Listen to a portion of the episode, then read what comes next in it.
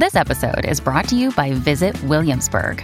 In Williamsburg, Virginia, there's never too much of a good thing. Whether you're a foodie, a golfer, a history buff, a shopaholic, an outdoor enthusiast, or a thrill seeker, you'll find what you came for here and more. So ask yourself, what is it you want? Discover Williamsburg and plan your trip at visitwilliamsburg.com.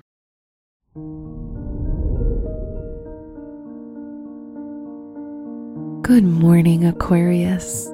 Today is Thursday, January 27th, 2022. With the moon in your 10th house, your emotions are connected with work.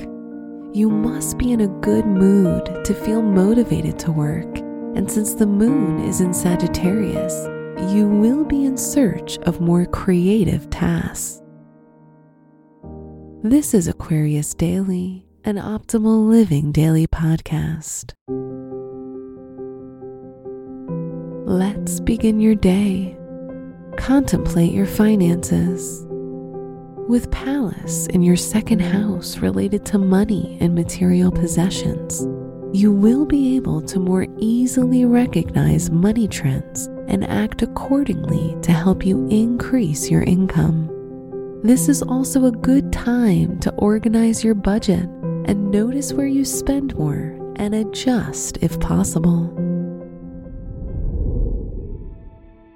Consider your health. Your health is generally strong and stable.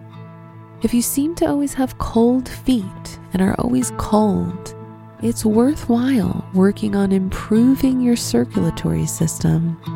You can do that by working out consistently and eating food rich in vitamins and protein, such as fruit, vegetables, and meat.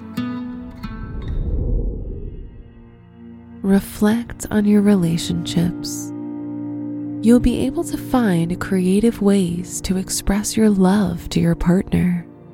You can wow them with your uniqueness and talent to keep them amused at all times with your stories and company. If you're single, this is a good time to reconnect with friends and go out. You might just meet someone as unique as yourself at a social gathering. Wear orange for luck.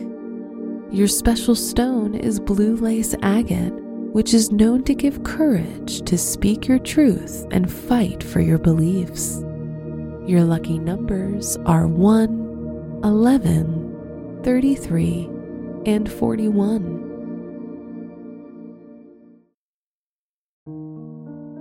From the entire team at Optimal Living Daily, thank you for listening today and every day and visit oldpodcast.com for more inspirational podcasts. Thank you for listening.